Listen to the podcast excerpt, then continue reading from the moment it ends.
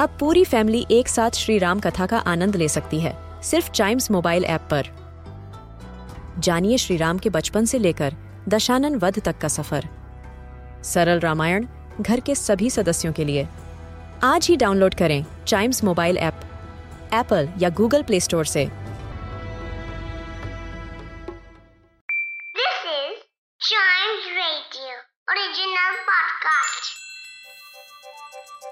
हर दिन की एक कहानी होती है। कुछ ऐसी बातें जो उस दिन को बना देती हैं हिस्ट्री का हिस्सा। तो आइए।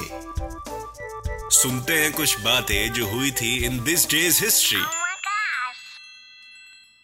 Hello and welcome to this day's history जहाँ मैं आपको आज के दिन दुनिया भर में होने वाले कुछ इंपॉर्टेंट इवेंट्स के बारे में बताऊँगा। तो चलिए शुरू करते हैं। आज ही के दिन 1648 में बॉस्टन के शूमेकर्स ने अमेरिका की फ़र्स्ट लेबर ऑर्गेनाइजेशन की फाउंडेशन करी थी। लेबर ऑर्गेनाइजेशन किसी ट्रेड से जुड़े वर्कर्स का एसोसिएशन होता है, जो वर्कर्स के राइट्स और इंटरेस्ट को प्रोटेक्ट करता है। बॉस्टन के शूमेकर्स की यह लेबर ऑर्गेनाइजेशन उस समय इन्फीरियर क्वालिटी के शूमेकर्स पर कंट्रोल करने के लिए बनाई गई थी। इसके अलावा 1775 में आज ही के दिन फिलिस व्हीटली को स्लेवरी से फ्री कर दिया गया था। Phillis Wheatley first publish book of poetry की अफ्रीकन अमेरिकन ऑथर थी। फिलिस लगभग सात या आठ साल की रही होंगी जब उन्हें as a slave Boston North America में रहने वाली व्हीटली फैमिली को सौंप दिया गया था। व्हीटली फैमिली ने फिलिस को पढ़ना लिखना सिखाया और उनके टैलेंट को देखते हुए पोइट्री लिखने को इंकरेज किया। व्हीटलीज ने फिलिस को उनकी पहली पोइट्री बुक पब्लिश होने के बाद जल्द ही स्लेवरी से फ्री कर दिया था। इसके अलावा आज ही के दिन 1925 में इला मित्रा जी का जन्म हुआ था। इला मित्रा ब्रिटिश इंडिया के ईस्ट बंगाल में कम्युनिस्ट लीडर थीं और पीजेंट मूवमेंट ऑर्गेनाइजर थीं। उनके फॉलोअर्स उन्हें प्यार से रानीमा भी कहकर पुकारते थे। इला मित्रा पॉलिटिशियन बनने से पहले एक बहुत अच्छी स्पोर्ट्स पर्सन भी थी।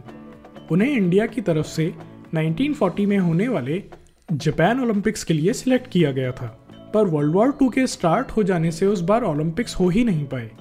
इला मित्रा ने बांग्लादेश लिबरेशन वॉर में भी इम्पोर्टेंट रोल प्ले किया था। इसके अलावा, आज ही के दिन 1991 में अभिजीत पी एस नायर का जन्म हुआ था। अभिजीत नायर एक इंडियन वायलिनिस्ट और म्यूज़िक कंपोजर हैं। उन्हें फ्यूजन म्यूज़िक के लिए फ़ेमस माना जाता है। अभिजीत नायर ने अपनी शुरुआती परफॉर्मेंसेज में ए आर रहमान के सॉन्ग्स को इंटेंसली कवर किया था। ए आर रहमान इंडिया के सबसे जाने माने म्यूज़िक कंपोजर्स में से एक हैं। बिहाइंड यू सरस्वती एट मॉन्ट्रॉ और एकलव्य उनके कुछ मोस्ट लव्ड एल्बम्स में से एक हैं।